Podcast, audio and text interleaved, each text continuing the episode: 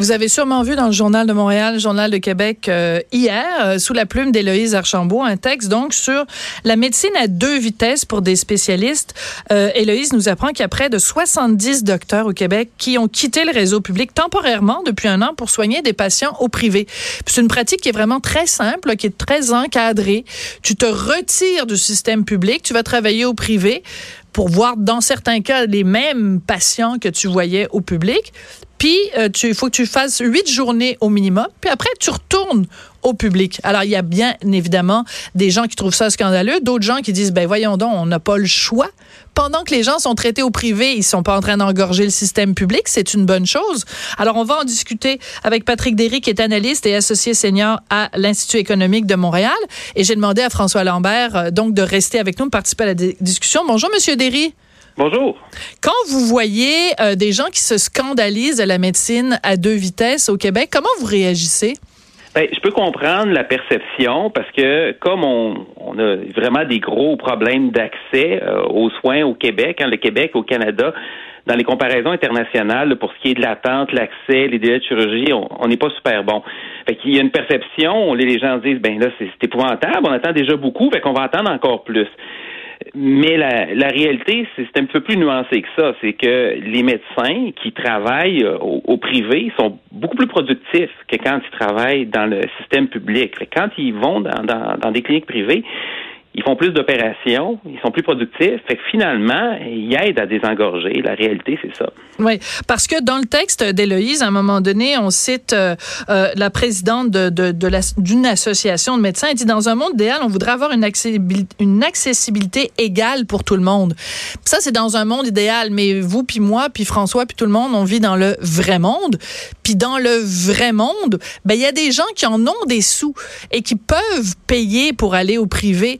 Donc, comme je le disais au début, pendant que les gens vont au privé, ils n'engorgent pas le système public. François, tu nous me racontais que quand justement tu as eu tes problèmes de, de piqûres d'abeilles, ben, à un moment donné, tu t'es tanné parce que tu t'es présenté à l'hôpital, il n'y avait même pas de médecin qui pouvait te voir. Non, mais c'était, euh, j'étais à Uxbury. La première fois que j'y étais, c'était en 20 minutes parce que je savais que du côté de l'Ontario, du Québec, euh, c'était 24 heures d'attente. Donc, euh, je serais mort.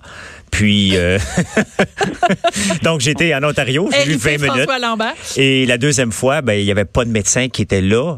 mais mon première fois que j'étais à la clinique privée, je revenais de la France j'ai une infection. On me dit que j'ai une maladie vénérienne. Je me reviens vers ma blonde. Je me dis, c'est pas moi, donc c'est toi. Et euh, j'avais un mauvais diagnostic d'une clinique bâtard là, sur n'importe où. Et après ça, l'autre médecin que je vois me dit, non, non, tu as un problème avec tes reins. Tes reins fonctionnent plus. Euh, finalement, j'avais une, euh, une affaire de, de, de prostate, prostatite. Et je veux. Il me dit mes reins fonctionnent plus. Je regarde mes enfants, je dis il y en a un des deux qui va me donner un rein. Là, faut que je ben vive. et là, tu te fais des scénarios. J'appelle pour prendre un rendez-vous à l'hôpital.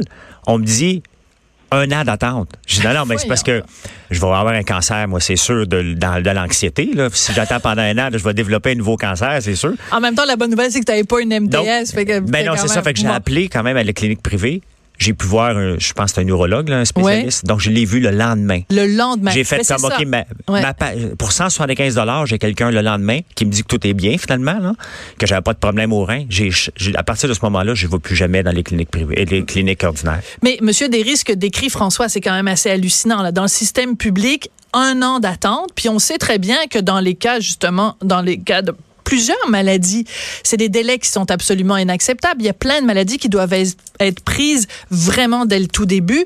Si on a le choix entre un an d'attente et parfois plus dans le système public versus 175 dollars pour voir quelqu'un dans les 24 heures, on serait fou de s'en priver. Si on a les moyens. Oui, je, suis d'accord avec vous. Puis on pourrait, sur les délais inacceptables, les délais dépassés, on pourrait faire l'émission là-dessus parce qu'il y, en a plein, plein, plein d'exemples. Moi, ceci dit, moi, je partage l'objectif, c'est d'avoir un système de santé qui soit accessible à tout le monde, puis que tout le monde puisse profiter de, de, des, euh, si vous voulez, des environnements les plus productifs. Puis ça, il y a, pour donner un exemple, par exemple, pour que les gens comprennent bien la différence de productivité, les, salles d'opération au Québec, là, ils sont utilisés, sous-utilisés pour mm. Plusieurs raisons. Euh, par, des fois, c'est du manque de personnel. Euh, des fois, c'est la façon dont c'est organisé aussi. Par exemple, dans, dans les hôpitaux, les, souvent, les, les salles de préparation aux opérations puis les salles pour opérer sont pas sur le même étage. C'est niaiseux. Là. Mais des plein de petites affaires comme ça, ça, ça, ça rajoute des délais puis ça complique les choses. Tandis que dans des cliniques dédiées, euh, c'est pensé différemment. Puis, euh, il y a un projet qui est présentement en cours avec la clinique 1030, qui est une clinique privée où normalement on va, on va et on paye nous-mêmes pour les soins. Mais là, présentement, c'est l'État, dans le cadre d'un projet pilote, finance des opérations dans une clinique privée. C'est entièrement géré par des entrepreneurs, des médecins entrepreneurs, mais c'est payé par l'État. Et ce qu'on voit, un peu ce qu'on avait, un peu ce qu'on avait à Rockland MD. Est-ce que je me trompe? Oui, ils ont le même projet. En fait, c'est 30 euh, Rockland MD puis une clinique à Laval aussi. D'accord. Puis euh, ces projets-là, en cours, la date, sont, sont autour de, je pense qu'ils ont dépassé les 40 000 euh, patients qui ont été opérés. Mais est-ce que les médecins qui vont, qui, qui, ont, qui, ont, qui, sont, qui ont été opérés, hein, qui travaillent dans des hôpitaux normalement, qui sont allés travailler là, ils disent qu'ils sont de 20 à 40% plus productifs. Il y a une, médecin, entre autres, elle, qui faisait des, qui fait des mastectomies à l'hôpital Sacré-Cœur, si ma mémoire est bonne, elle expliquait qu'une journée donnée, dans une salle d'opération, dans un hôpital, elle peut faire trois, quatre opérations. Mm-hmm. Quand elle arrive dans la clinique, elle en fait huit ou neuf. Oui, c'est ça. Et on change d'ordre de grandeur complètement. Là, évidemment, là, ce qu'on parle aujourd'hui, c'est de la médecine des affiliés. Donc, c'est vous payez avec, euh, avec votre carte de crédit finalement. Mais l'idée, c'est de regarder, par exemple, nous ici, euh, le, Canada, c'est vraiment particulier. On est à peu près le seul pays développé où tous nos hôpitaux sont gérés par l'État. Quand vous allez là, en Europe, là, les, des, des, systèmes mixtes, là, vous avez... En Suède, par exemple? En, Suède, mais en France, en Allemagne, en Italie, en Espagne, il y a une couverture universelle comme ici, c'est-à-dire vous vous ruinez pas pour, mm pas d'un système à l'américaine, là. Vous vous ruinez pas pour vous faire soigner. Par contre, il y a des hôpitaux gérés par l'État et il y a des hôpitaux qui sont gérés par des entreprises privées. Puis là, je sortirai pas une, batterie de chiffres aujourd'hui, mais en gros, ça améliore la productivité. Puis ces systèmes-là sont plus performants, sont, sont tous plus performants que les mhm. nôtres. C'est pour l'accès aux soins puis l'attente, le Canada, c'est vraiment pire. Fait que ça serait ça la solution. Ben oui. Ça serait d'aller vers l'entrepreneuriat. Mais de dire ça au Québec en 2019, d'être pour une conciliation privée-publique dans le domaine de la santé. On passe pour euh, des, des, des, des, capitalistes effrénés et c'est absolument hallucinant. Vous donniez l'exemple de la France. En France, la façon dont ça fonctionne, pas dans tous les cas, mais la plupart du temps, c'est qu'on paye et ensuite on se fait rembourser par ce qu'on appelle la Sécu, la sécurité sociale. Et ça c'est formidable comme système François, tu trouves pas? Parce que on est en train les gens sont conscients de ce que ça coûte. Ils savent qu'ils vont se faire rembourser. Oui.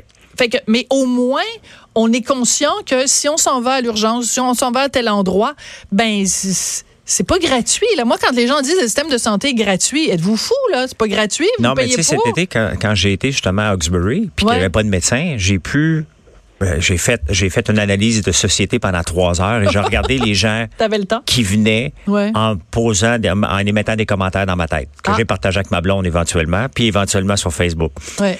Et il y a des gens qui vont veiller le samedi soir. Il y a des gens qui vont veiller à l'hôpital. Des vieux, malheureusement, Sophie, c'est triste.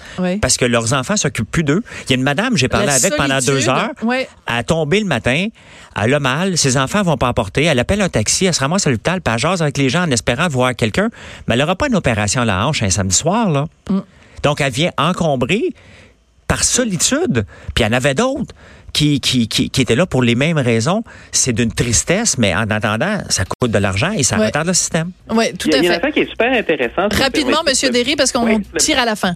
C'est beau. L'hôpital d'Oxbury, les patients qui vont au, du Québec, qui vont en Ontario, euh, la RAMQ rembourse le gouvernement ontarien. Autrement dit, il, y a un financement, il y a un financement à l'activité, l'argent suit les patients, puis c'est intéressant parce que l'hôpital euh, s'est agrandi justement parce qu'il accueillait beaucoup de, de, de, patients québécois. Bon, ben je déménage à Hawkesbury, c'est pas compliqué.